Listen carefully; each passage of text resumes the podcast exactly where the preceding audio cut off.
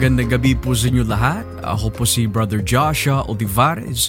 Kasama ko po ngayon si Brother Edward Uminga.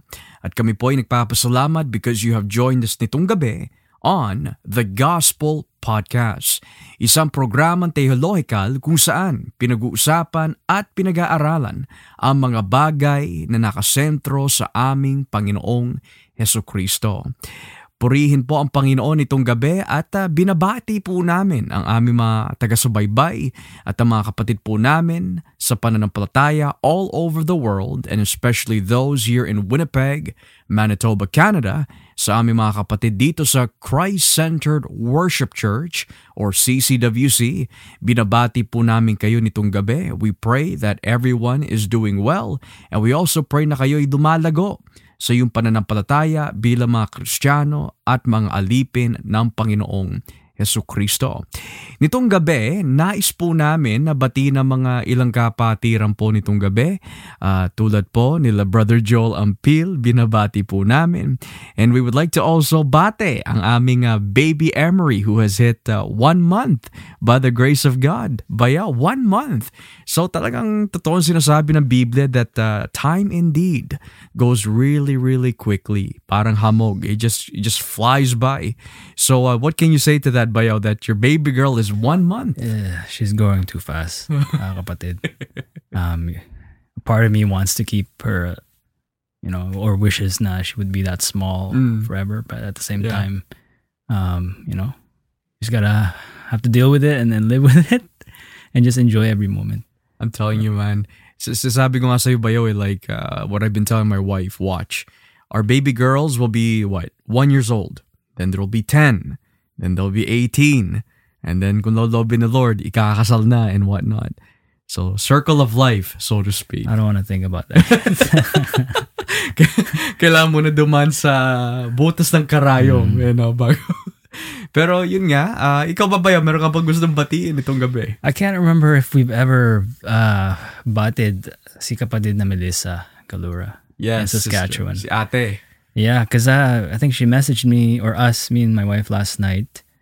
But I think binati mo siya last episode. I think hindi pa, hindi pa na-air. Pero binabati ko ulit si Sister Melissa and uh, the Galura family sa mm-hmm. Saskatoon. Uh, hopefully we see we get to see, see you guys soon. At uh, lahat po ng mga tagapakinig ng programa pong ito, um, binabati po kayo. Yes, praise God. So Ate Melissa, Kuya Justin, and our favorite baby boy Jaan. Uh, God bless you and we hope that um, every one of you is doing really well. And uh, we also want to greet din uh, si Nanay Pasing. Dumalo nung last time eh. Nanay Pasing. So, praise God. Sister Meritas, Brother Nelson. Binabati po namin kayong lahat dyan. Pati na rin po sila Brother Jimmy and Sister Noemi and family. Binabati din po namin kayo. Alam niyo po, nitong gabi, ang tatalakayin po namin ni Bayaw is very, very important as many of the topics naman na tinatalakay ho dito is of theological and uh, great significance dahil ito ay nakasentro sa ating Panginoon Heso Kristo. But particularly, yung tatalakayin po namin has a lot to do po with the wisdom, the knowledge, at yung mga doktrina na ating napag-aralan at natatanggap, or rather natanggap, sa ating pag-aaral. And it's primarily going to be about, bilang mga Kristiyano, ngayon na napag-aaralan natin ang mga bagay na ito, at ngayon tayo ay binuksan ng Diyos sa pamagitan po ng kanyang Espiritu Santo at tayo po ay binuhay mula from spiritual death and has transferred us now into the sphere of spiritual life. The question now is, na nice po namin talakayin itong gabi is, Now that we have been brought into the born-again experience, at tayo ho ay niligtas ng Diyos, ginising ng Diyos, binuhay ng Diyos, at inaralan ng Diyos ng mga itong klaseng mga theological teachings and doctrines, what now is the next step? Ano ba ang dapat gawin? How do we use it? For example, kung tayo po ay na-born again ngayon, what is the next step? What is the next level? Ano ba ang tinuturo sa atin ng Biblia na dapat nating gawin na ngayon tayo binuhay, niligtas, niliwina, um, nabigyan ng, ng linaw, naliwanagan sa pamagitan ng kanyang mga doktrina, ano ang dapat gawin? Now, before we get into the teaching of the Word of God, one question I would like to ask Bayaw, no? A lot of people tend to have the idea that once na na-born again ka na, once na inaaralan ka na ng salita ng Diyos, um, you just pretty much learn, sit down, and uh, hanggang dun na lang. Pero makikita natin mamaya uh, where we're going to be dealing with this, which is Ephesians 2, pero bakit napaka-importante bayaw that malaman natin yung next step na dapat nating gawin bilang mga Kristiyano And why is this essential sa ating paglago bilang mga mananampalataya? Well, I think th- this is really how we get closer to God, Pastor. Mm. And in turn, malalaman din natin na talagang ligtas tayo. We feel more secured at talagang makikita natin. Although it may be a struggle at times, makikita natin na talagang may bunga mm. ang, ang, ang tunay na pananampalataya.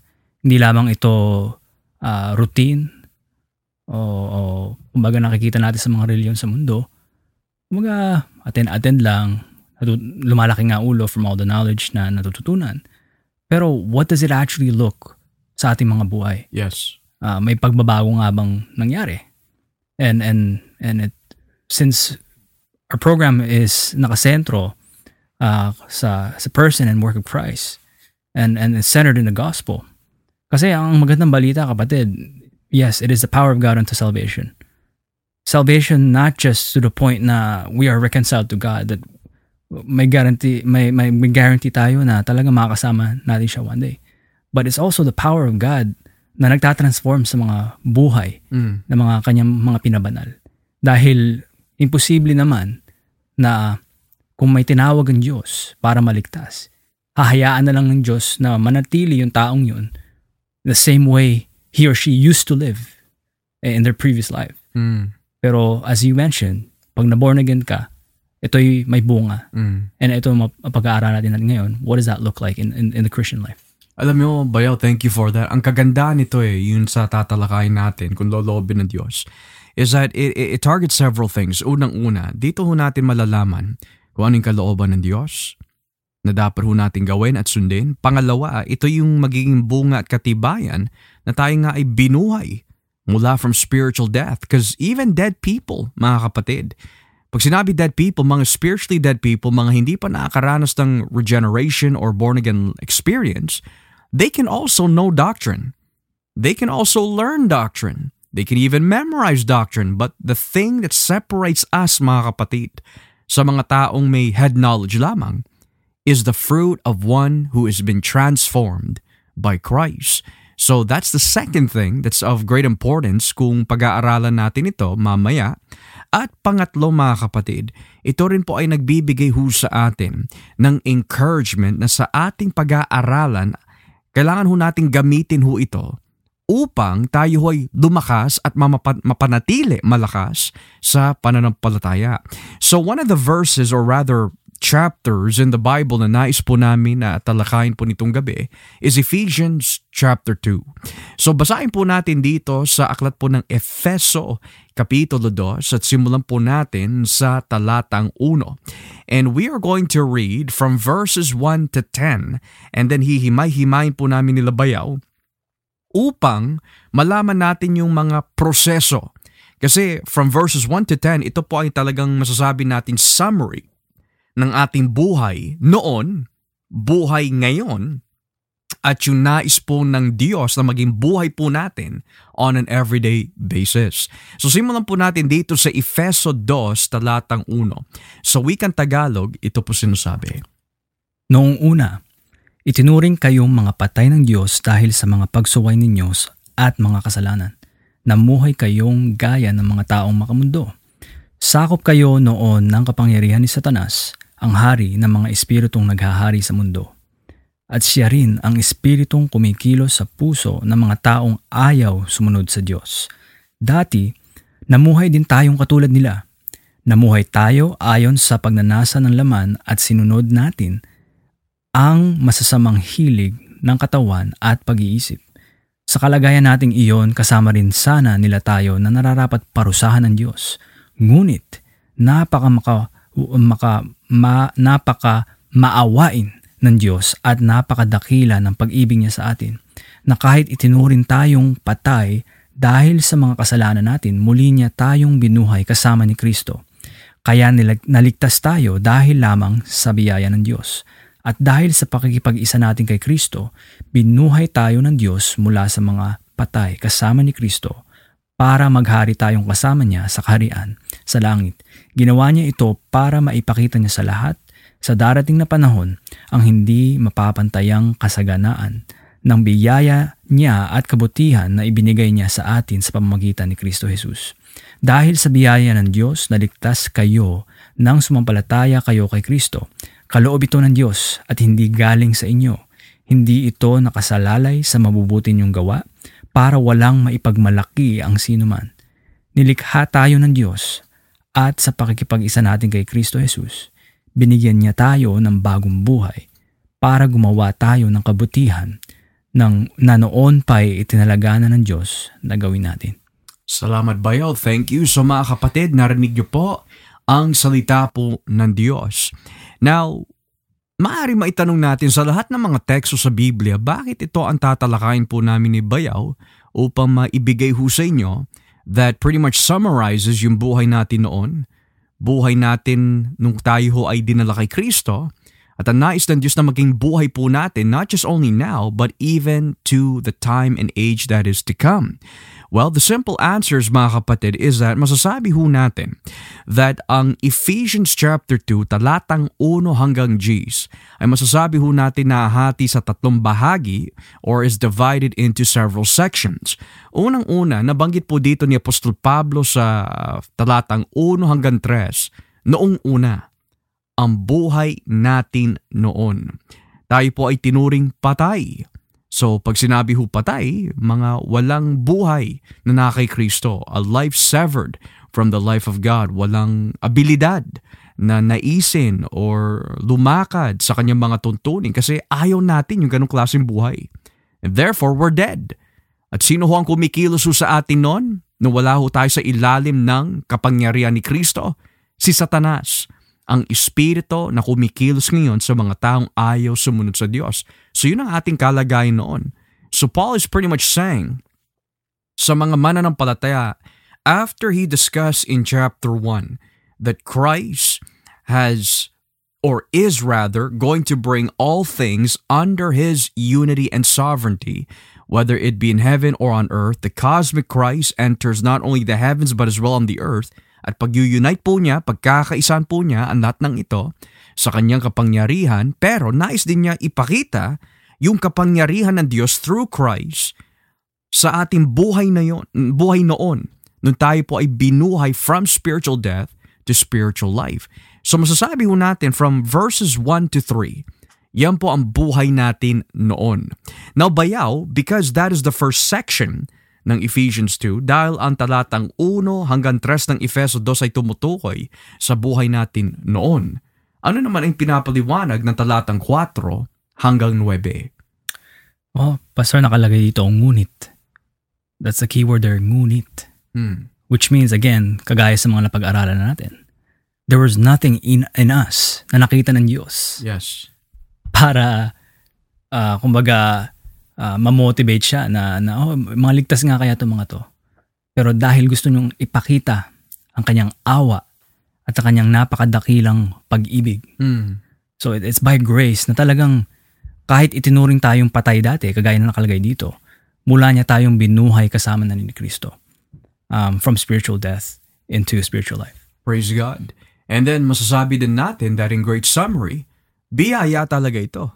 There is no way on earth na masasabi natin this is the grace of God kung iisipin natin na tayo ho ang rason on how we released ourselves from the realm of darkness. Kasi sabi nga, mga patay tayo eh. Pero that key word na nabanggit mo bayaw is that word ngunit, but God. Ngunit napakamaawain ng Diyos. Hindi nakalagay, ngunit dahil sa ating kalakasan o sariling kakayahan o dahil tayo ay mas matalino kaysa sa iba, hindi ho eh. Sabi, ngunit napakamaawain ng Diyos. So dahil po sa awa ng Diyos, which is really the grace of God, ano yung ginawa niya? He brought us to Christ. In Him was life and the life was the light of men. Kaya nga sabi ho dito na kahit itinuring tayo patay dahil sa mga kasalanan natin, muli tayong binuhay kasama ni Kristo. Kaya naligtas tayo dahil lamang sa biyaya ng Diyos. That's why in verse 8 and 9, hindi natin masasabi na ito ay galing sa atin so that no one should boast. So verses 1 and 3, masasabi ho natin yan ang buhay natin noon. And then verses 4 to 9, yan ang buhay po natin na na kay Kristo when He raised us up from spiritual death to spiritual life. Nang ibig sabihin, verses 4 and 9, yan ang ating kaligtasan. Yan ang ating born-again experience. Binuhay tayo. So here's the question now. Dahil tayo binuhay, dahil tayo iniligtas, ano naman ang pinapaliwanag o pinapahiwatig sa atin sa talatan G's? Pastor, makikita natin sa, sa verse 10 dito. Basahin ko lang. Nilikha tayo ng Diyos at sa pakikipag-isa, pakikipag-isa natin kay Kristo Jesus, binigyan niya tayo ng bagong buhay Mm. para gumawa tayo ng kabutihan na noon pa'y itinalaga na ng Diyos na gawin natin. So makikita natin, Pastor, ito ang resulta ng ating pagiging born again. Na may kalayaan na tayo at may desire na tayo and by the grace of God, gusto na nating ah, lumakad sa kanyang tuntu- at gawin ang mga kanyang ang ganyang ang kanyang rather tuntunin Mm. na it says here even in English we are the workmanship of God. So even that which then results in good works. Yun ang resulta uh, that, that uh, we, may, we may walk in them dahil ito ang tinalaganan ng Diyos because we were as chapter 1 says we were chosen before the foundations of the world and we were predestined uh, according uh, to his purpose and will and and that is para ma-conform tayo kay Kristo as you mentioned earlier because he wants us to be conformed and and and and to be blameless and holy sa kanyang harapan. Amen. So nakikita ho natin dito, ang ginamit na salita in English is workmanship. And I believe bayaw sa Tagalog, they nailed it on the head kasi nakalagay dito, nilikha tayo. That's exactly what the word workmanship means ayon sa technical na literature ho niya, na talagang nilikha. God produced in us a brand new creation. Na anong ibig sabihin nat ng Biblia na tayo ay nilikha? Kasi in one sense, mga nilalang tayo ng Diyos eh. Pero nung tayo ay na born again, in what way tayo naging nilikha ng Diyos? So that that was that's something I would like to ask you Bay- Bayaw kasi since we see here in Ephesians 2, mga buhay tayo dahil kay Kristo. Okay, we it's already a given tayo ay mga nilalang ng Diyos.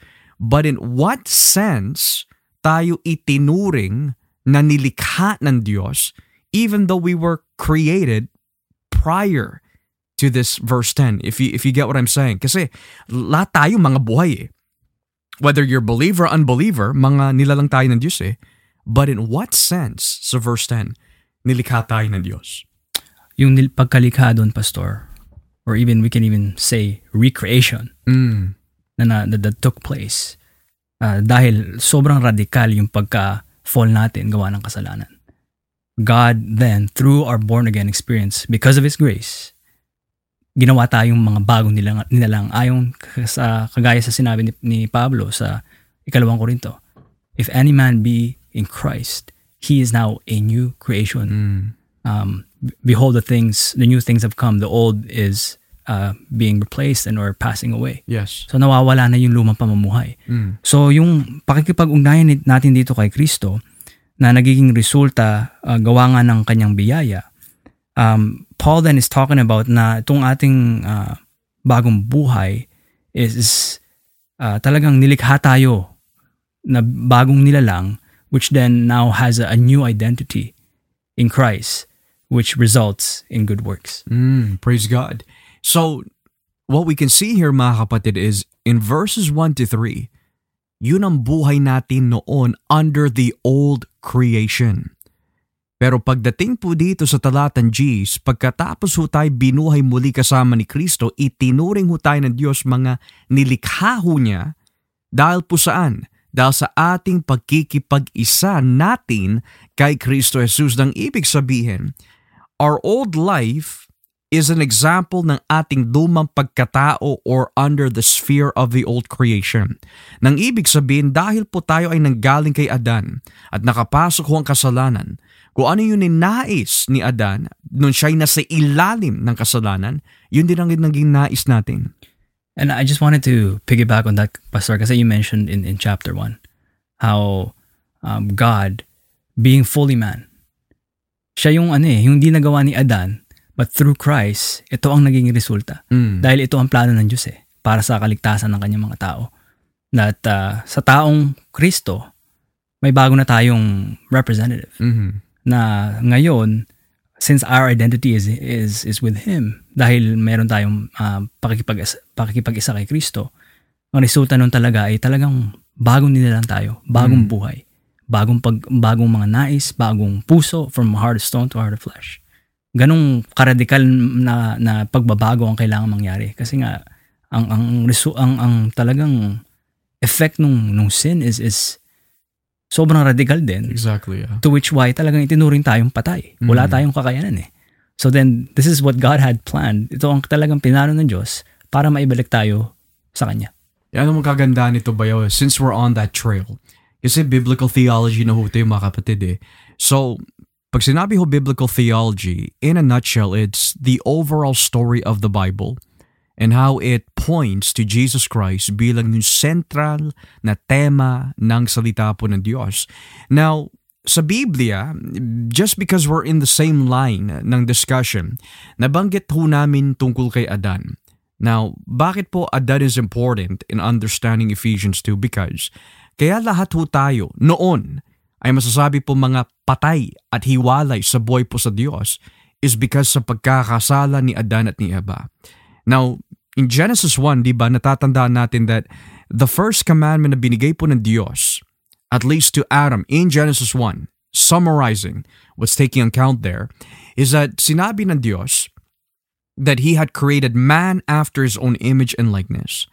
So, si Adan bilang representative ng image and likeness of God, tapos binigyan pa siya ng asawa upang sila po ay lumago with children who will also bear the image and likeness of God to perfection, ay hindi nangyari. Bagamat sila'y nagkaanak, bagamat lumago ang tao sa mundo, pero ang hindi lumago at ang hindi lumaganap ay yung image and likeness of God morally speaking. Nang ibig sabihin, hindi lumaganap ang kabanalan po sa mundo dahil ho, nakapasok ang kasalanan. So instead of the image of God which is life and the likeness of God which is righteousness, ang lumaganap, ang lumaganap dahil sa kasalanan ay kamatayan. Kaya yung sa nangyari sa Efeso 2.1, yun ang bunga ho nun. Kaya tayo itinuring patay because we were under Adam. Pero dahil dumating si Kristo, who the Bible talks about is the one that will restore that image and likeness. In order to restore, kailangan magkaroon po ng, we could say, recreation. Yan yung binabanggit ni Bayaw kanina, recreation. Bakit ho tayo tinuring na bagong nilalang? Is because of the fact, yung dati nating pagkatao, we were completely dead, but because we have been created in Christ, yan ang sinasabi sa talatan G's, nilikha tayo ng Diyos at sa pakikipag-isa natin kay Kristo Jesus, binigyan na tayo ng bagong buhay. Pastor, it's interesting na mention mo yung Genesis uh, 1. Mm. Kasi di ba, Adam, before the fall, he was appointed to really rule and to have dominion over all creation. Mm.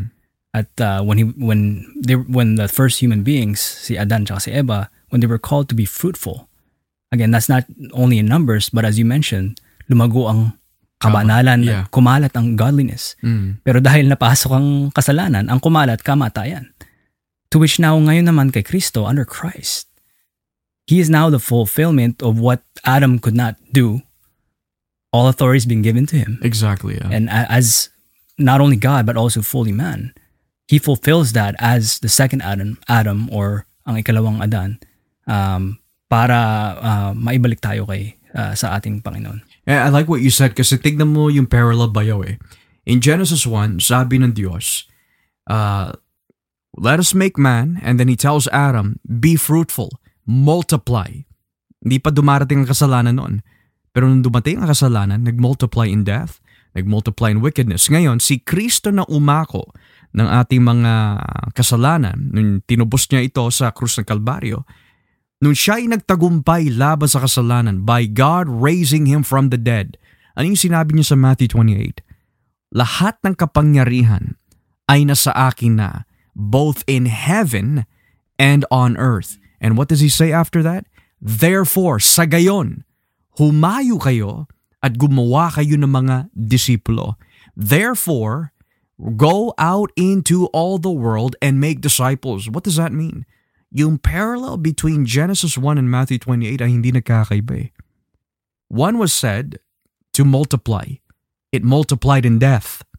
The other one, because nagwagi na si Kristo against these things, multiply in what way? Making disciples who would follow the Lord Jesus Christ.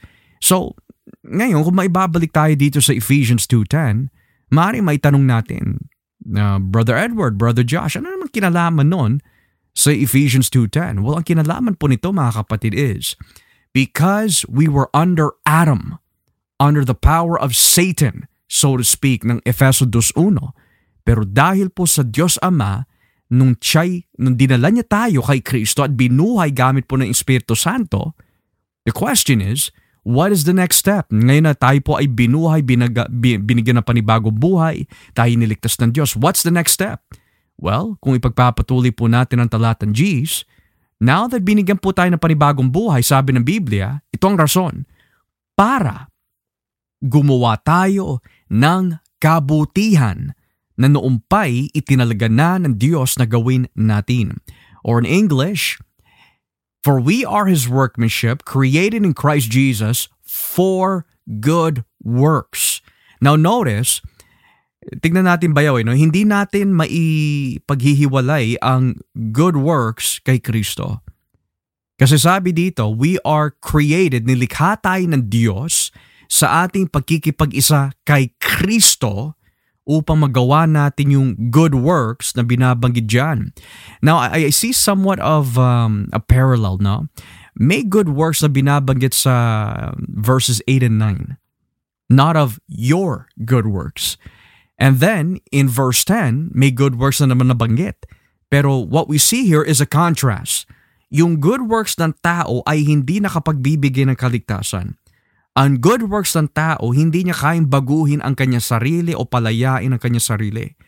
Pero yung ginawa ng Diyos para makagawa tayo ng mabuti ayon sa kanyang tuntunin, mabuti ayon sa kanyang pamantayan, it all falls in Christ. Mhm. So what can we say about that? Na talagang wala tayong mapagmamalaki, Pastor. Mm. Na talagang, uh, as you said, kahit anong pilit natin, kahit anong gawa natin ng kurong kabutihan, hindi yun magre-resulta ng kaligtasan natin. Mm. Dahil nga na, na, na-establish na eh. Ito ay dahil sa biyaya ng Diyos. Now, the in contrast sa verse 10 naman, yung work dito, that we, that we may walk in them na sinasabi dito, ito na yung bunga ng kaligtasan natin. Ito yung resulta. So what is the next? Kung tayo tunay na naligtas, ito dapat ang makitaan sa atin. Mm. Gumagawa tayo ng mga mabubuting gawa. But not not so- not good works that we mustered up on our own. Ito'y planado rin ng Diyos eh. Dahil tayo work, work workmanship niya, itinalaga niya to, nakalagay dito, even before beforehand. Mm. And ang mag- maganda rin yun na, na, na sandwich dito na inclusio uh, as as um, you mentioned kanina sa verse 2 and 3 I think in the same chapter we used to walk Mm. like the world. Dito naman now we're being called to walk in them in the, the good works Mm. na na was prepared beforehand for us. So, kailangan kung dati ang pamumuhay natin, kasi yun talaga ang nilalarawan ng lakad mga kapatid, hindi literal na lakad yun, kundi ang nilalarawan yan is that lifestyle. Kung ang lifestyle natin noon was under the prince of the power of the air that now works in the spirit of those who disobey God. Ngayon, dahil sa ating pagkikipag-isa kay Kristo, we are now called to walk in whose good works? In the good works of Christ Jesus that was prepared for us bago pa man likhain ng mundo. Now, there's two things I want to emphasize dito, Bayaw, eh, no? that I would like us to um, to pitch in on. Kasi unang-una, yung salitang pakikipag-isa. Kanina, binanggit sa talatang 4.6, dahil sa pakikipag-isa natin kay Kristo tayo ay binuhay at naligtas. And then, if we read here real quickly, sa Efeso 1, talatang 3 at 4, Sa Efeso 1, talatang 3 at 4, binanggit na naman po ulit yung salitang pakikipag-isa natin kay Kristo. Sabi ho dito, purihin natin ang Diyos at Ama ng ating Panginoong Heso Kristo dahil sa pakikipag-isa natin kay Kristo. So ano po ang benefits dito? Ibinigay niyo sa atin ang lahat ng pagpapalang espiritual mula sa langit bago pa man likhain ang mundo. So, sa chapter 2, dahil sa pakikipag-isa natin kay Kristo, binuhay tayo from spiritual death. Ephesians 1, dahil sa pakikipag-isa natin kay Kristo, because of God's work of course, binigyan tayo ng mga pagpapala in heavenly places. Now here's what's interesting. The question might be, since sinasabi po ng Biblia that we were created for good works in Christ Jesus, my question to you, Bayaw, kasi in Ephesians 5, uh, or I'm sorry, Ephesians 1, verse 5, nakalagay dito, noong una pa'y itinalagan niya na tayo para maging mga anak niya sa pamagitan ni Heso Kristo.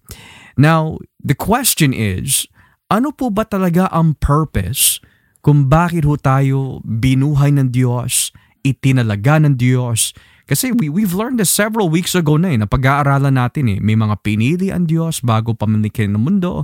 May mga binuhay ang Diyos from spiritual death to spiritual life. What is the purpose of predestination? What is the purpose of our regeneration? And what is the goal ng sanctification natin? The goal, Pastor, is really you. You summed up our the, the Christians ano eh, um, conversion, right? Pero really the purpose is just like sa verse 4, nakalagay nun, He chose us in Him Mm. before the foundation of the world. Ito yung purpose that we, we would be holy Mm. and blameless before Him in love. And then verse 5, by predestining, predestining us to adoption as sons through Jesus Christ to Himself. Yun ang sinasabing pagkakaisa natin na, again, this is the work of God. Kung bakit we even we are even united with Christ in the first place. So yun ang yun ang purpose or goal ng ah, ng ating pag ah, ating pagiging ah, mga mananampalataya dahil nga niligtas tayo by grace ah, through faith. So ang kagandahan nito bayaw eh. Kasi a, a lot of people, kapag narinig nila yung doctrine of predestination, natatapos lamang sila sa pinili ako ng Diyos bago pa man likhain ng mundo for salvation. And then tapos na. But there's a reason why kung bakit tayo pinili ng Diyos. Unang-una, hindi tayo pinili ng Diyos because may nakita siya mabuti sa atin. We have to make that very clear. Wala dahil sa ating mga nagawa ang rason kung bakit tayo pinili ng Diyos, kundi pinili tayo ng Diyos ayon sa kanyang pasya upang maging katulad natin ang kanyang anak. Because the only way we can please God, the only way we can glorify God, is if we are in His Son, Jesus Christ, the only one who's pleased God, the only one who has satisfied the demands of God. At kung tayo po ay wala kay Kristo, there is no good work, quote unquote, na may bibigay natin sa Diyos. Kaya nga sabi ng Biblia eh, binuhay tayo, nilikha tayo ng Diyos dahil sa ating pakikipag-isa kay Kristo, in whom He has prepared these good works upang dumakad tayo in these very things. So, base sa theology naman, bayaw, ng Book of Ephesians, ano tong good works na tinutukoy ng Biblia that God has called us to walk in? Kasi good works in our secular word could mean, or secular world could mean, good works could be naguhugas ng pinggan, o naglalaba, or uh, tumutulong ka sa kapwa mo. Ano ba yung good works o mabuting gawa na binabanggit dito ng aklat ng Efeso that we are to that we are called rather to walk in? Um, a good example, Pastor, maybe the next time nabanggit yung, mababanggit yung word na walk would be chapter 4. Mm. Epeso uh, chapter 4, uh, verse 1, nalagay dito, bilang isang bilanggo dahil sa paglilingkod sa Panginoon, hinihiling kong mamuhay kayo ng karapat-dapat bilang mga tinawag ng Diyos. Mm. Or in English, um, that uh, you, Paul is exhorting the church to for them to walk worthy Mm. of the calling with which you have been called. Um, and how does that look like in verse in verse 2 nakalagay um, maging mahinaan kayo mapagpakumbaba maunawain at mapagpaumanhin sa mga pagkukulang ng bawat isa bilang pagpapakita ng pag-ibig nyo. Mm. So nakikita natin dito that unang-una, in Ephesians 2.1, ang buhay natin noon is lumalakad o namumuhay tayo sa kadiliman. Pero nung tayo binago ng Diyos in verse 10, tinawag niya naman tayo upang lumakad na sa mabubuting gawa na naitinalaga na to be in Christ. Now how does that look like? Well, yung good works na binabagit sa Efeso 2 Gs is found in Ephesians 4.1 to walk worthy. So yung salitang good works, parte ho dyan is to walk worthy. Now pag sinabi walk worthy bayaw, just based on your expo- exposition of verses 2 and 3 ng Ephesians 4, ang ibig sabihin ba ng walk worthy is yung, let's say, magara ang damit mo, mukhang banal sa labas, and then marami kang mga Bible verses na alam, or palaten ka ng simbahan. Uh, yung ba masasabi natin walking worthy na tinutukoy ni Pablo dito?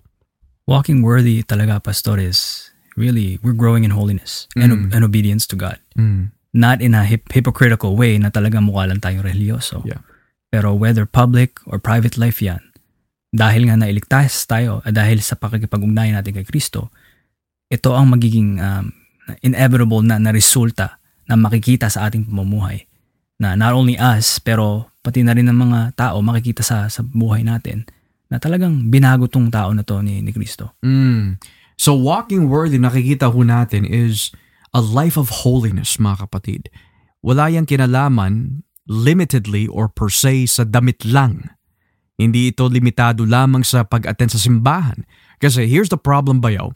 Kung ang pa- pamumuhay sa kabanalan ay limitado lamang sa damit at sa, we could say, pag-attend attend lamang ng simbahan, we have a problem kasi in verse 2 and 3, that is what teaches us on what it means to walk worthy. Nabanggit ni Bayo kanina, maging mahinahon kayo. Pwede ka pumasok in church na magara ang damit, marami kang alam na Bible verses, pala-attend ka ng simbahan, pero kung hindi ka mahinahon, walang humility. Pangalawa, mapagpakumbaba.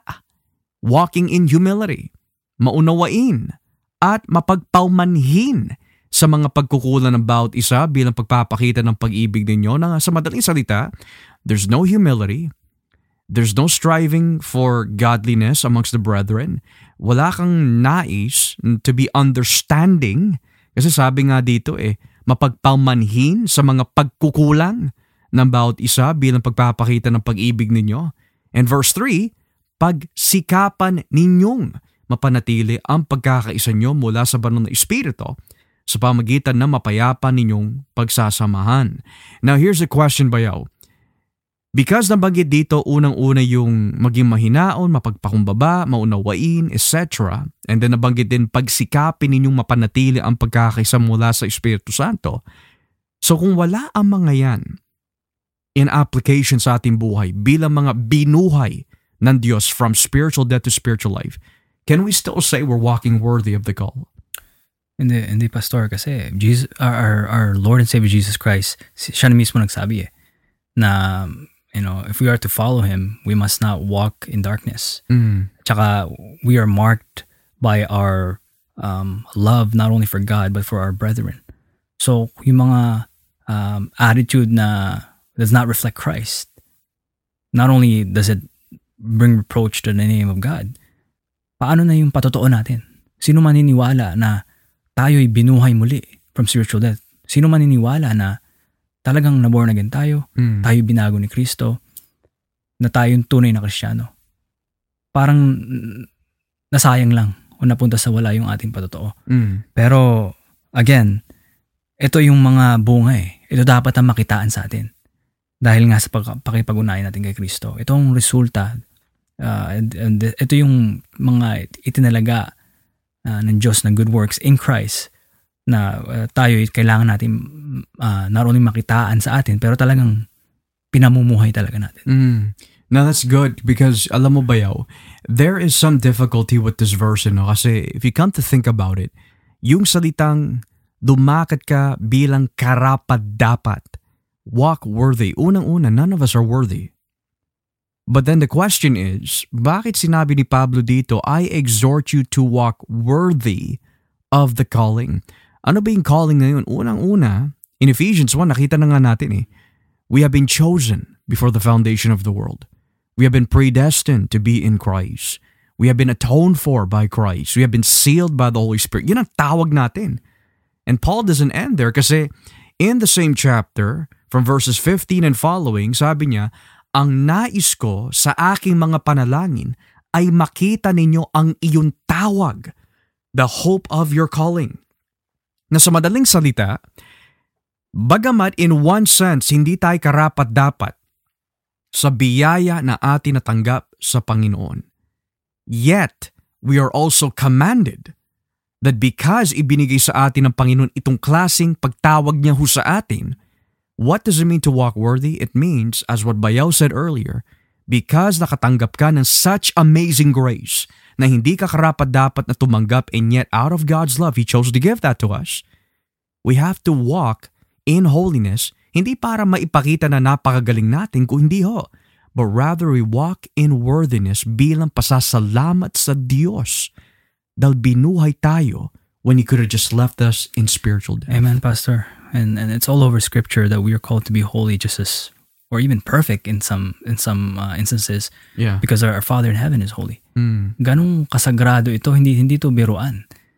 Our, our the Creator of this universe, ang ating no, nag-iisang Diyos sa San Sinukob, na kahit itinuro tayong patay, yun ba naman, kung talagang tinawag ka para sa kaligtasan, live for Him. Exactly, yeah. really that's what it is same way as as as um um paul um encouraged or urged the roman church sa romans 12 i urge you brothers and sisters in christ to present yourselves as living sacrifices holy and acceptable to god kasi parte ito sa pagsamba sa Diyos eh Mm. that we're not called to conform to the world but be transformed by the renewing of, of our mind Right. kasi ito yung ito yung spiritual act of, of service natin sa Diyos eh Mm. in light of what He has done for us. Hindi dahil napipilitan tayo, and as you mentioned, hindi dahil gusto nating maging mukhang pious or religious, pero dahil ito ang resulta ng biyaya ng Diyos in Christ na talagang kung maintindihan natin, kung talagang naintindihan natin, not only the holiness of God, talagang we are to fear and to revere Him, pero if we truly understand the grace of God and what it took for us na undeserving sinners to be recipients of this grace. Talagang ito ang magiging resulta. We we we are called to really live for him, Yes. to walk in holiness. Mm. Eh, yun ang yun ang um, sinasabi ni Pablo dito sa mga passages na to. I guess one of the greatest ways talaga ba yun na may papakita, may papakita natin that we are grateful and thankful to God. Ay hindi lang yung pagbibigay lamang ng mga um, financial blessings back to the Lord eh. Or yung sabi na natin mag-thank you lang tayo. But the greatest form of thank you na may papakita natin sa Diyos is to live holy and worthy sa biyaya na atin natanggap sa Kanya. So, yung nakita natin dito is unang-una, yung good works na nabanggit sa Ephesians 2.10 that God has called us to walk in, bahagi po dito number one is to walk worthy of that calling in Ephesians 4.1. Now the next one bayaw is in verse 17. Sa talatang 17, babasahin ko and uh, Bayaw will read in English and he will do the exposition for us. Sa talatang 17, nakalagay po dito sa, if, sa Efeso 4. Sa pangalan ng Panginoon, iginigiit kong huwag na kayong mamuhay. Do not walk. Gaya ng mga taong hindi nakakilala sa Diyos. Walang kabuluhan ang iniisip nila. Sa wikang English po, ito po naka- Therefore, this I say, and testify in the Lord that you walk no longer just as the Gentiles also walk in the futi- uh, futility of their mind. Now here, here's the question before you do the exposition bayaw. Unang-una, we're not full-blooded Jews. Hindi tayo ethnically Jewish. Mga hintil tayo, so to speak. So, since we are Jewish ethnically, or I'm sorry, since we are not Jewish ethnically, we are by nature Gentiles ethnically. Anong ibig sabihin ni Pablo dito? Don't walk like Gentiles. Eh, mga Gentiles naman talaga tayo eh. Is there contradiction here? What does he mean by this? Um, yeah, we have, we have to clarify that. That's a good point, Pastor. Kasi again, in, in, in the work of Christ, in, in you know bringing about dominion, not just his uh, his third with his authority on in, in the cosmos, in the heavens, Mm. but also on earth. Dahil kumakalat in this um, process of creating new crea- new new creations, um, kumakalat ng kabanalan. Hindi hindi hindi to ibig sabihin na again salvation is only for the ethnic Jews. Kasi nga um, whether you're Jew or you're Gentile, all is one in Christ. Pag Mm. ikaw niligtas, niligtas ka. Pero the historical context of this is ano ba mga gawain na mga itinuring walang kaugnayan sa Diyos, mga pagano, mga hintil, mga ah, marurumi ang, ang pamumuhay. Um, ayaw makinig sa Diyos. That's how they they walk. That's that's how how they live their lives. And and if we were to read ibaba natin sa verse 18, being darkened darkened in their mind, alienated from the life of God. Kasi nga Mm. walang kaugnayan sa Diyos eh. Because of the ignor- ignorance that is in them, because of the hardness of their heart. And they, uh, verse 19, and they having become callous, have Mm. given themselves over to sensuality for the practice of every kind of impurity with greediness. Ito yung Mm. mga gawain ng mga pagano. Mm. Mga impurity, mga sensuality. So, Paul is saying, huwag kayong mamuhay kagaya ng mga yan na walang kaugnayan sa Diyos. Mm. Not to say na ah, hindi available ang kaligtasan sa mga hintil. Pero dahil ito nga mga gawain, especially in the Greek, Greco-Roman context, na talagang ito mga gawain ng mga taong walang kaugnayan sa Diyos. Huwag niyong tularan yung mga yan. Mm. So yung ibig sabihin ng Gentile dito, bagamat hindi tayo Hudyo, ethnically speaking, we are ethnically Gentiles, pero yung tinutukoy na Gentiles dito is, is pretty much saying yung mga walang kaugnayan sa Diyos. Now, it's interesting bayaw kasi even Jesus sa Mateo sa sabi niya, ang mga bagay na ito such as anong kakainin natin, ang ano iinumin natin, etc. etc. Ito yung mga bagay na hinahanap ng mga hentil. But your Father knows you are in need of these things. Therefore, seek ye first the kingdom of God and His righteousness, and all these things shall be added unto you. Ngayon, yung punto ni Pablo dito, tulad ng sinabi ni Bayaw is, isang bagay of walking in the good works of Christ is to walk worthy, number one, Ephesians 4.1. Pero number two, ayon sa talatang 17, ay wag na natin ibalik pa o mamuhay pa sa ating dating pagkatao. Kasi tulad nito, ano ba yung ginagawa nila? Well, sabi nga um, sa talatang um, 17, sa pangalan ng Panginoon, iginigit ko, wag na kayong mamuhay. Gaya ng mga taong hindi nakakilala sa Diyos. Eh, ano ba gawain ng mga taong hindi nakakilala sa Diyos? Di ba nabanggit na nga kanina ni Bayaw, verse 18, dahil na, di, na, na, diliman, ah, na, na diliman na ang kanilang pag-iisip at ang kanilang pangunawa sa mga bagay na spiritual. Nang sa madaling salita, they don't care about God, they don't love God, they hate God's word. Kahit na ibigay mo sa kanila ang salita ng Diyos, wala. Pasok lang sa isang tenga, labas sa kabila. Yun ang dating natin buhay. Ayaw natin sa Diyos eh. Ayaw natin dinidiktahan tayo. Ayaw natin na tinutuwid tayo. Ayaw natin pinagsasabihan tayo. Ayaw natin na sinasabihan tayo na bilang mga mali sa ating likong pamumuhay. Ngayon, that we've been raised with Christ, iba na ang ating pananaw. Hindi na tayo babalik pa sa walang kabuluhan na pag-iisip tulad ng mga taong hiwalay ang kanilang buhay sa Diyos. And I guess another thing that we can add here, Bayaw, in regards about yung tawag ho natin to walk in in those good works. Madalas na binabanggit din ni Pablo dito in Ephesians 4 yung tungkol sa what it means to not walk like the Gentiles. Tulad nito sa talatang 24, sabi sa talatang actually 23 at 24, sabi dito, baguhin nyo na ang iyong pag-iisip at pag-uugali. Kapag nabago ang pag-iisip at pag-uugali, yan ang sinyales at ebidensya, binuhay tayo ng Diyos mula sa mga patay. Verse 24, Ipakita niyong binago na kayo ng Diyos at binigyan ng buhay na matuwid at banal katulad ng sa Diyos. Sa ano po yung mga bagay na may sasabi natin ah, matuwid at banal? Verse 25, Kaya huwag na kayong magsisinungaling. So yung pala pag nagsisinungaling tayo, nagpapatuloy tayo sa kasinungalingan, hindi na tayo lumalakad sa pagiging matuwid o banal. Pangalawa, it also mentions here about isa'y magsabi ng katotohanan sa kanyang mga kapatid, kay Kristo. Dahil kabilang tayong lahat sa isang katawan. So, bilang mga binuhay mula sa mga patay, at dapat hindi na tayo lumakad sa ating dating pagkatao, huwag na natin ugaliin pa na i-exercise or sanay ng ating mga dila sa pagsinungaling sa ating mga kapatid o kahit kanino. Verse 26, Kung magalit man kayo, huwag kayong magkasala. Nang ibig sabihin, hindi naman pinagbabawalan ng Diyos na tayo magalit, pero yung galit na labag na sa kanyang utos. Yung galit na wala na sa ayos. Kaya nga, magalit kayo, huwag lang kayong magkakasala.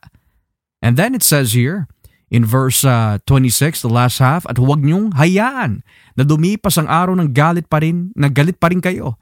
Yan ang ibig sabihin na huwag kayong magalit o wag, uh, magguma, magalit kayo, wag, wag lang kayong magkasala.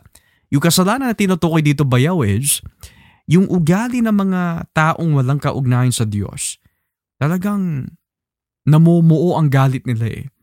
To the point na hindi hindi lang dumam, dum, dumipas ang isang araw o dalawang araw, kundi hanggang hukay. Nagkikimkim. So there are cases where pati na rin sa kultura ng Pinoy naririnig natin eh. Hindi ko siya patatawarin, susumpain ko siya hanggang sa hukay. Pero sa Biblia, hindi yan ang tawag natin to walk worthy. That's not the good works that God has prepared for us. Kaya sa 27, huwag ninyong bigyan ng pagkakataon si Satanas. So dito nabanggit verse 28, pag nanakaw.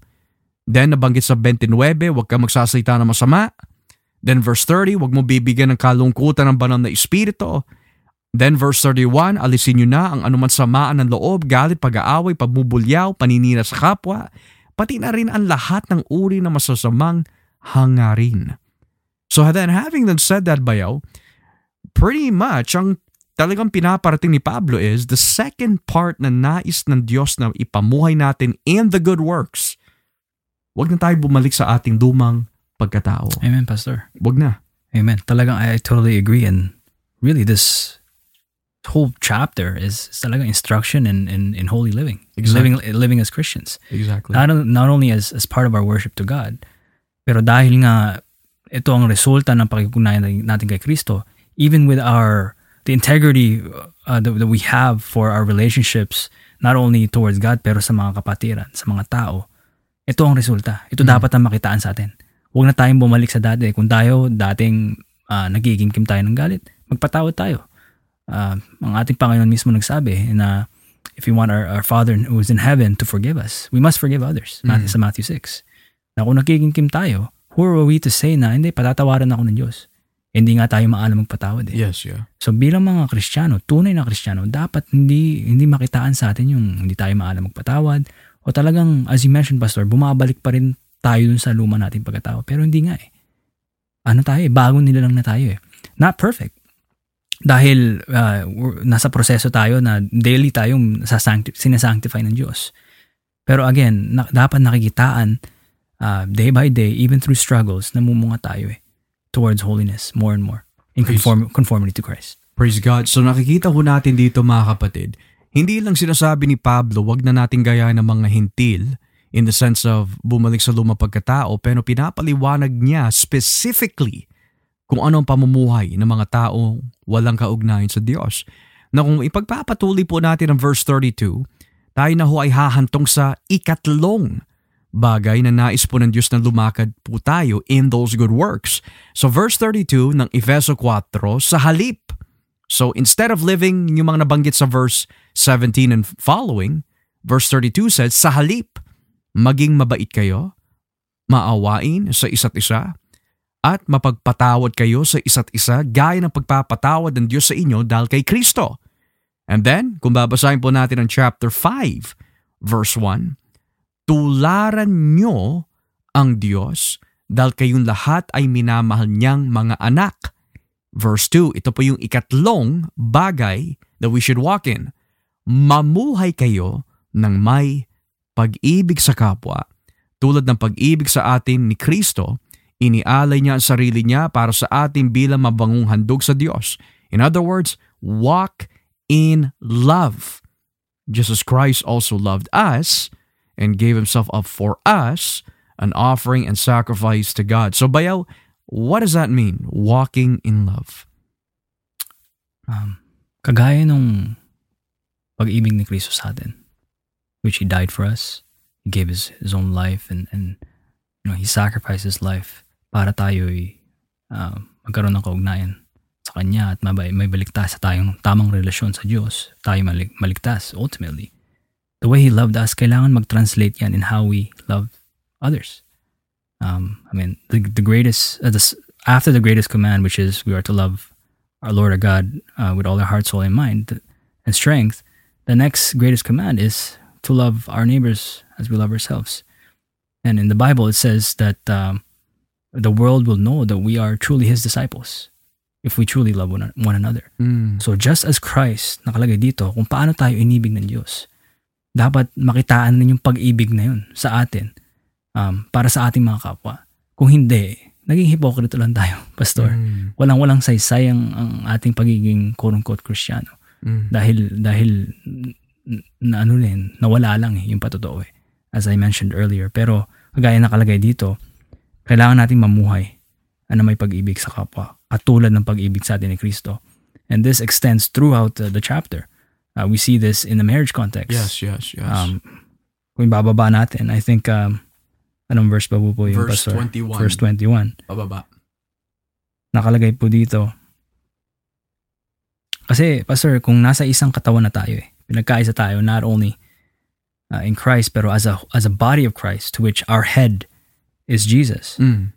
Dapat makitaan to sa atin kasi kung, kung paanong kumilos ang ating Diyos, um, ganun din dapat na makita sa ating pamumuhay. Exactly, yeah. Kasi bago na lang na tayo in Christ eh. Sa verse 21, magpasakop kayo sa isa't isa, isa't isa bilang paggalang kay Kristo. So yun ang number one. And to the wives, mga babae, magpasakop kayo sa inyong asawa gaya ng pagpasakop nyo sa Panginoon. Sapagat ang lalaki ang siyang ulo ng kanyang asawa tulad ni Kristo na ulo ng iglesia ng kanyang katawan at siyang tagapagligtas nito. Kaya kung paanong nagpasakop ang iglesia kay Kristo, dapat din kayo magpasakop ah, ng mga babae sa asawa nila ah, sa lahat ng bagay. Mm. Now to the men naman, verse 25, mga lalaki, mahalin ninyo ang inyong asawa tulad ng pagmamahal ni Kristo sa kanyang iglesia. Inahandog niya ang kanyang sarili para sa iglesia upang maging banal ito matapos linisin sa pamamagitan ng baptiso sa tubig ng salita ng Diyos. Ginawa, na, ginawa niya ito para maiharap niya sa kanyang sarili ang iglesia na maluhati, banal, walang kapintasan at walang anumang bahid o dungis. Kaya dapat mahalin ng lalaki ang asawa niya tulad ng pagmamahal niya sa kanyang sarili sapagkat ang nagmamahal sa kanyang asawa ay nagmamahal sa kanyang sarili. So again, na, na, na parallel yung love your neighbor, love your neighbor as, your, as, as you love yourself. Pero ang na-emphasize talaga is, for example, dun sa lalaki, just as, you know, um, ang bride ni Cristo is, is the church. How he loved the church to the point na he was willing to give his own life. Us men, that's what we're called to do. And as we're called to submit to church, uh, to to Christ as the church, yun naman ang gampanin ng mga kababaihan uh, to the head, of their households. Yeah. Magpa magpasakop sa kanilang mga asawa ng asawa ng lalaki. So again, it's it's rooted in love because of what Christ has in, in light of what Christ has done for us. Kung paano siya um, kumilos, um, rooted in love, kung paano siya nagmahal, ganun, ganun din dapat ang makitaan sa ating bilang mga Kristiyano. So, bayaw, yung pala, if we don't walk in love, hindi tayo maging katulad talaga ng Diyos, so to speak. So, napakalino dito, based on what we've seen so far sa Ephesians, number one, good works involves walking worthy, Ephesians 4.1. Walking not like the Gentiles, verse 17. Ngayon, mamuhay tayo ng may pag-ibig para sa isa't isa. So lahat ng kailangan natin malaman tungkol sa pag-ibig, at least in that context, it touches upon Ephesians 4.32 at yung buong Ephesians chapter 5. Mamuhay tayo ng may pag-ibig. So hindi tayo tinawag ng Diyos para maligtas lang, kundi mamuhay sa pag-ibig. Now, yung pang-apat bayaw is verse 8. Basahin natin ang talatang 8 of Ephesians chapter 5. Ano po nakalagay dito sa wikang Tagalog? Dati namumuhay kayo sa kadiliman, pero ngayon ay naliwanagan na kayo dahil kayo ay nasa Panginoon na. Kaya ipakita sa pamumuhay nyo na naliwanagan na kayo. Mm. In verse 8, sa wikang English, For you were formerly darkness, but now you are light in the Lord. Walk as children of light. For the fruit of that light consists in all goodness and righteousness and in truth. Anong ibig sabihin nun, walk as children of light? Does that mean uh, mamuhay tayo ng mga parang mga batang isip? Kasi sabi, mga anak eh, lumakad kayo bilang mga anak. So ano yung ibig sabihin ng dumakat kayo bilang mga anak ng liwanag? I think yeah, you, you nailed it, Pastor. The, the contrast talaga and makikita natin is what is child of darkness and what's what's child of light.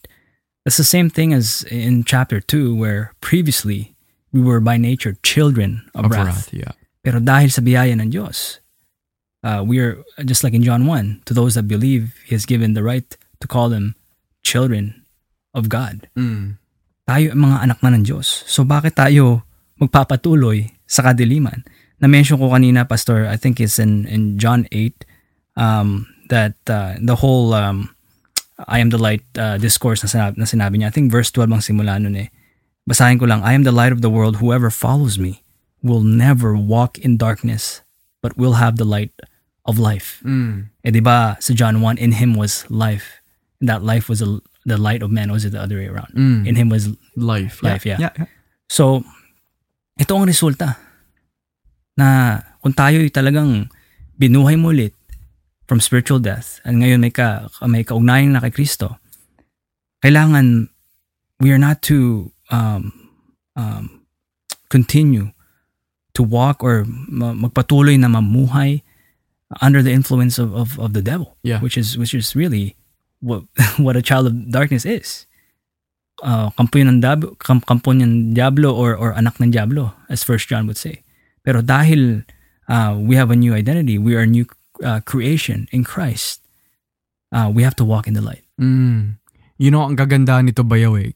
Wh- When it says walking in the light, talagang yan ang katibayan na tayo po ay mga anak ng Diyos eh.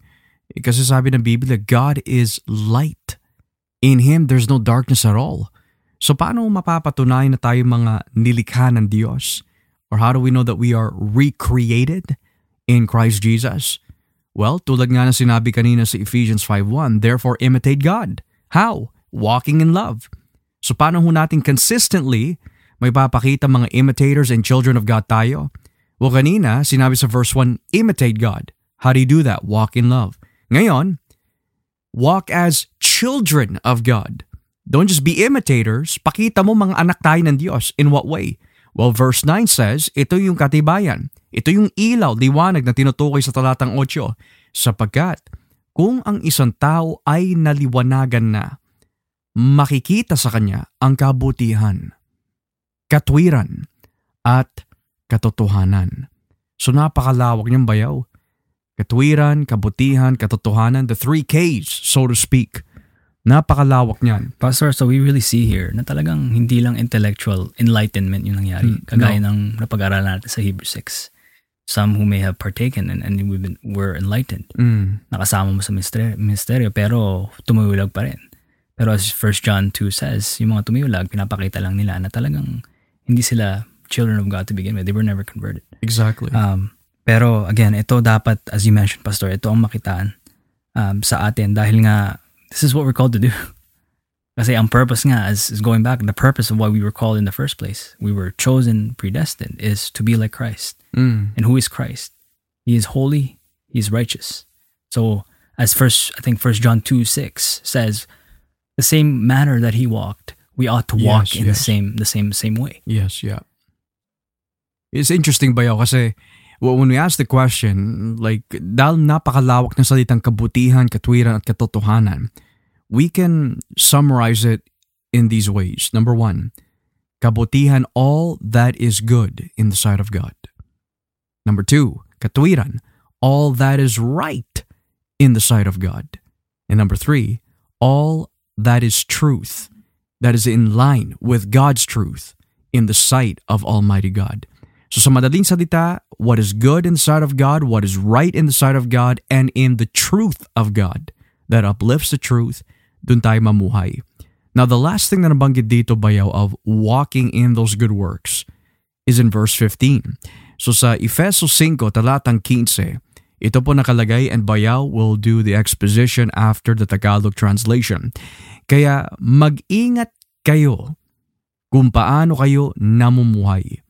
Huwag kayong mamuhay tulad ng mga mangmang, kundi tulad ng marurunong na nakakaalam ng kalooban ng Diyos.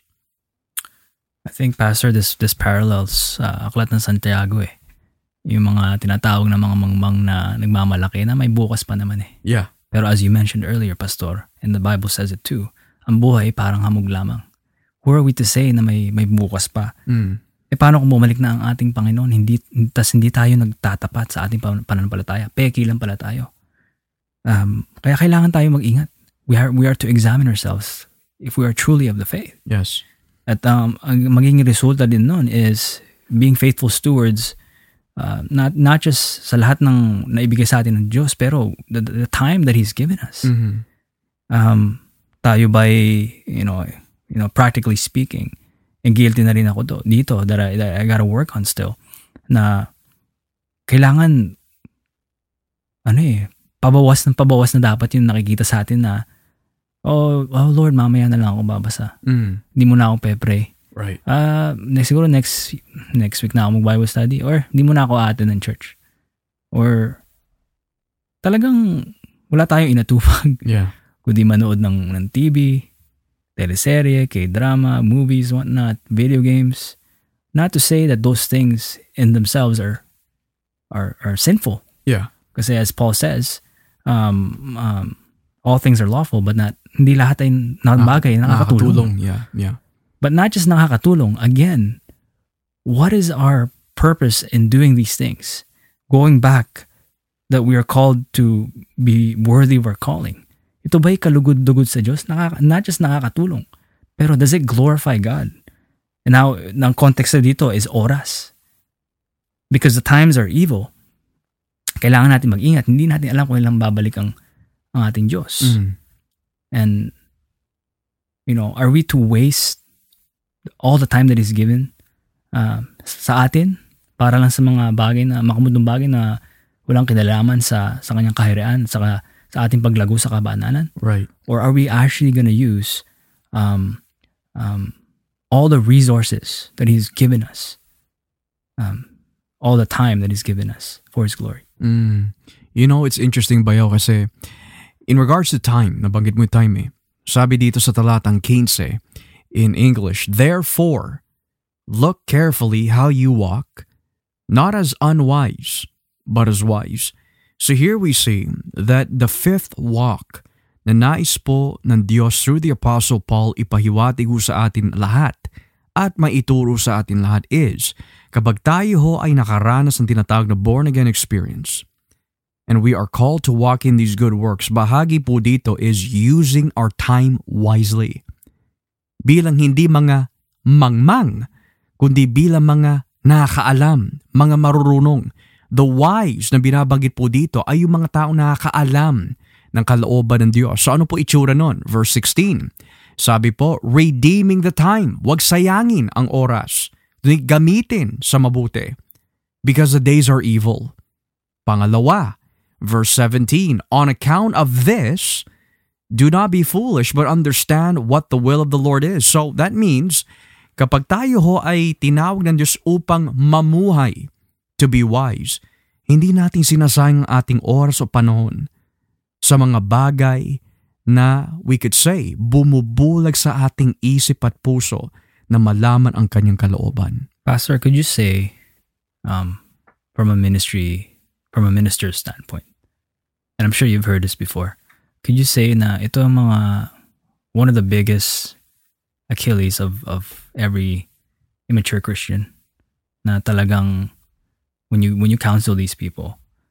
And parte na dito ako nun kasi nga I get counsel from you all the time. When they say na ano ba talagang kalooban ng Diyos? Hindi ko alam hindi ko alam. Eh paano nga natin malalaman mga kapatid kung anong kalooban ng Diyos? Would you agree pastor na you hear this all the time? Anong kalooban ba ng Diyos sa aking buhay? Sure. well kalooban niya is for us to be conformed to Christ Yeah, and to yeah. grow in holiness. Mhm. that's why we're that's our calling. Pero hindi hindi nila hindi, hindi tayo hindi tayo makakarating doon sa ganung klasing pag-unawa ng ating ng pagtawag ng Diyos sa atin kung hindi natin sinasanay ang ating mga sarili in the things of God Mm. but rather nag-aaksaya tayo ng oras as you said pastor um So I, I would just really like to reflect on that. You as a pastor, I'm, I'm sure you've heard it many times. Pastor, ano kayang Kalooban. kalooban ng Panginoon? Mhm. Like, could you maybe in chime in on that? Well, una-una, even though I'm a minister by God's grace, bahagi rin ako dito eh. I'm a part of this as well. When we, when we ask the question, ano ba yung kalooban ng Diyos, what we're really saying here and asking God is, ano ba yung nakakalugod sa Kanya? Because that's what the word will means, o sa, sa Greek, thelema, the, the desire of God. The question is, pag sinabi natin ano ang kalooban ng Diyos, what is the desire of God, what is pleasing to God, unang-una, you have to read the Bible. Hindi naman yung okay in in one sense may mga may mga kahinaan tayo sa ating pag-iisip where we think that malalaman natin kalooban ng Diyos. Kapag let's say for example nandiyan tayo sa labas we're praying at naghihintay tayo ng may kidlat o naghihintay tayo na may boses na magsalita mula sa langit ito ang kalooban ng Diyos. No. Naibigay na sa atin ang kalooban ng Diyos everything that we need to know that is pleasing in the sight of God sa Biblia So ngayon, bakit nasabi ng pa, ni Pablo dito, use your time wisely? First and foremost, we have to understand, technically speaking, hindi pa nabubuo ang New Testament at this time. So ngayon, nagpapahayag ang Diyos sa pamagitan ng mga apostol. Until natapos na yung book of Revelation, that's the closed canon. Gayunpaman, now that we could say na sa atin na ang full revelation of God na dapat natin malaman that is pleasing in the sight, Paano natin malalaman ang kanyang kalooban? How do we know what is pleasing in the sight? We read the Bible. Pero the question is, Bayaw, when, when people ask me, and not just people in church, but even people maybe outside the church, or mga nakakausap ko, how do I know the will of God? Well, you read your Bible and you stop spending time on television. That's a big one. Pangalawa, Stop wasting hours and hours and hours on Netflix, on watching YouTube, sports, video games, social media, cell phone, lahat na. Now, sabi nga ni Bayaw, kasalanan ba ang TV, kasalanan ba ang YouTube, kasalanan ba ang cellphone? Depende. Depende. Bakit po depende? Ito po yung depende ng ibig ko sabihin. Sabi ng Biblia, where your treasure is, that's where your heart is also. Yun ang sinasabi ni Pablo, wag natin sayangin ang oras. Kasi this is this this verse means a lot to me bayaw, you know? Why? Ang buhay natin ay parang hamog. Ayoko humarap sa Diyos. Ayoko humarap kayo. Ayoko humarap ang mga taga-subaybay natin sa Diyos balang araw sa araw ng paghuhukom at pananagutan natin ang oras na ating sinayang sa Kanya. Tatandaan natin mga kapatid, ang buhay natin ay hiram sa Diyos. That's the reason why the Bible says, redeeming the time. Make, matter of fact, the literal is, make every opportunity useful. Gamitin. In what way? Na hindi tayo maging mangmang, but rather understand the will of the Lord is. Pag tayo ay lumakad sa panglimang prinsipyo na binabanggit po dito in Ephesians 5, which is under and in the category of good works, malalaman natin ang kalooban ng Diyos for marriage. Malalaman natin ang kalooban ng Diyos for our children, Ephesians 6. Malalaman natin ang kalooban ng Diyos in putting on the new man, Ephesians 4. Malalaman natin ang kalooban ng Diyos pagdating sa oras na nakikipagdigmaan tayo sa spiritual, spiritual warfare. Kasi kung hindi natin alam ang kalooban ng Diyos bayaw, hindi natin magagamit ang kagamitang pandigmaan na kailangan natin laban sa kaaway. So answering your question, what does it mean to know the will of God? Very simple. Pag binasa ang Biblia at humingi ka ng, suwa ng patnubay mula sa banal na Espiritu, the Word of God bilang buhay na salita ng Diyos will speak to our hearts na dapat ho natin malaman at makita pero kung hindi natin, hindi tayo lalakad in wisdom, hindi mo talaga hahanapin ang salita ng Diyos because nandun ang wisdom eh. Nandun ang masasabi natin, direction natin. Paano nga tayo makapag-trust sa Panginoon and lean to His own understanding kung hindi natin alam what it means to trust in God? So one of the things that I would like to add and I would like to pass this over to you, Bayaw, no? sa ating mga taga-subaybay, paano po ba natin gamitin ang ating oras? How do we walk in using our time wisely? Kasi hindi ito suggestion mga kapatid. This is what we're called to do. We're called to walk as wise. Mamuhay tayo bilang mga wise and bahagi dito is redeeming the time. So kung hindi natin pala ginagamit ang ating oras sa maayos na paraan para sa kanyang kaharian, hindi pala tayo lumalakad as wise men. So bayaw, I guess one thing that um, before we wrap things up dito, in for the sake of our viewers, no? Kasi pag sinabi walk as wise, maari ang pagkaintindi ng iba, well, I don't know much about the Bible. Hindi ako matalinong tao. Um, there have been some people that have told me before, hindi ako nakatapos ng grade 4. So paano ko may papamuhay yan? I'm not wise. Ano ba yung wise na binabanggit dito? That God has called us, whether high or low, poor or rich. Kasi all of us, pantay-pantay lang tayo kay Kristo. Eh. What does it mean to walk wise? I think this reflects on the wisdom of God. As you mentioned earlier, kung tunay na nali- naliwanagan nga tayo, ito ang mga gagawin natin. Mm. Um, dahil lumalakad tayo sa karunungan not, not, not out of our own, pero dahil sa karunungan ng Diyos by grace na naibigay sa atin, um, although maybe some, as you mentioned, hindi tapos sa pag-aral, hindi naman yun ang measure eh. Ang, ang, pero dahil binago ka nga, naandun ba yung, nakikitaan ba sa atin yung, yung desire to live for God, to grow in holiness. And, and really that's, that's, that's um, the wisdom of God at work uh, in us to which we're called to be, to be wise. Nagamitin yun. Mm. Ayun ba naman, binigay na sa'yo ang salita ng Diyos. Um, God has given you His grace and His mercy. Binigay na lahat sa'yo. Tapos, sasayangin lang natin. Mm. We're not being wise anymore. And we're not walking um, in the light anymore. Kasi nga, ano eh, ang, ang salita ng Diyos eh, ang, ang ilaw sa ating daan. And uh, the light to our path, uh, Mm. as the psalmist says. Mm. So, if we are to be wise, saan pa tayo tatakbo kundi sa salita ng Diyos? Saan pa tayo tatakbo kundi sa Diyos? Mm. In prayer or sa pag-ayuno or any spiritual discipline. Dahil nga our heart is so centered on, is so, is so focused on and captured Mm. um, by the love of God. Mm. As Paul says, the love of God constrains me. Why do we even want to, would like to do these things? Dahil tunay na naiintindihan natin kung ano talagang ginawa ni Kristo on our behalf. Mm. Um, so if we are to be wise, kung lahat ng mga bagay nito ay nabigay na sa atin, if we truly been enlightened, huwag, na, huwag po natin sayangin ang ating mga oras. Exactly. Alam mo ba, Yaw, again, I want to repeat it with great emphasis. emphasis. Redeeming the time is so important kasi hindi lang yan yung pangdupa lang eh. What we do with our time dito sa mundo is going to affect on how God judges us sa kabilang buhay. Nang ibig sabihin, every man will give account kung paano po niya ginamit ang kanyang oras, panahon, And my encouragement po sa inyo lahat mga kapatid is that bagamat tayo ay mga mananampalataya living in the world, we are not to live like the world. And I believe one of the greatest weaknesses and challenges for all of us bayaw, especially me, is distraction.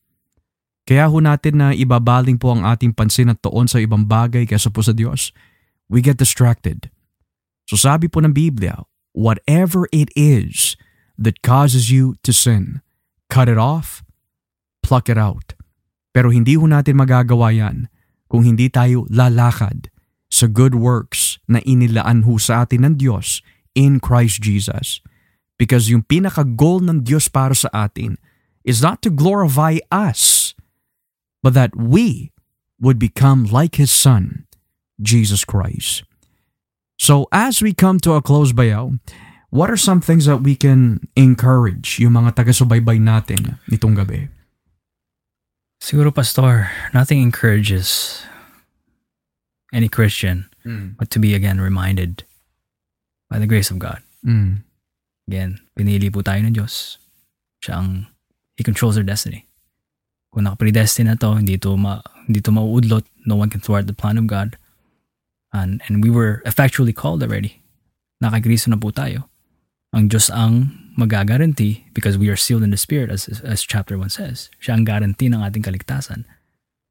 Magpapatuloy magpapatuloy tayo. Pero, again, we are to take heed to these instructions, to these to the warnings in Scripture.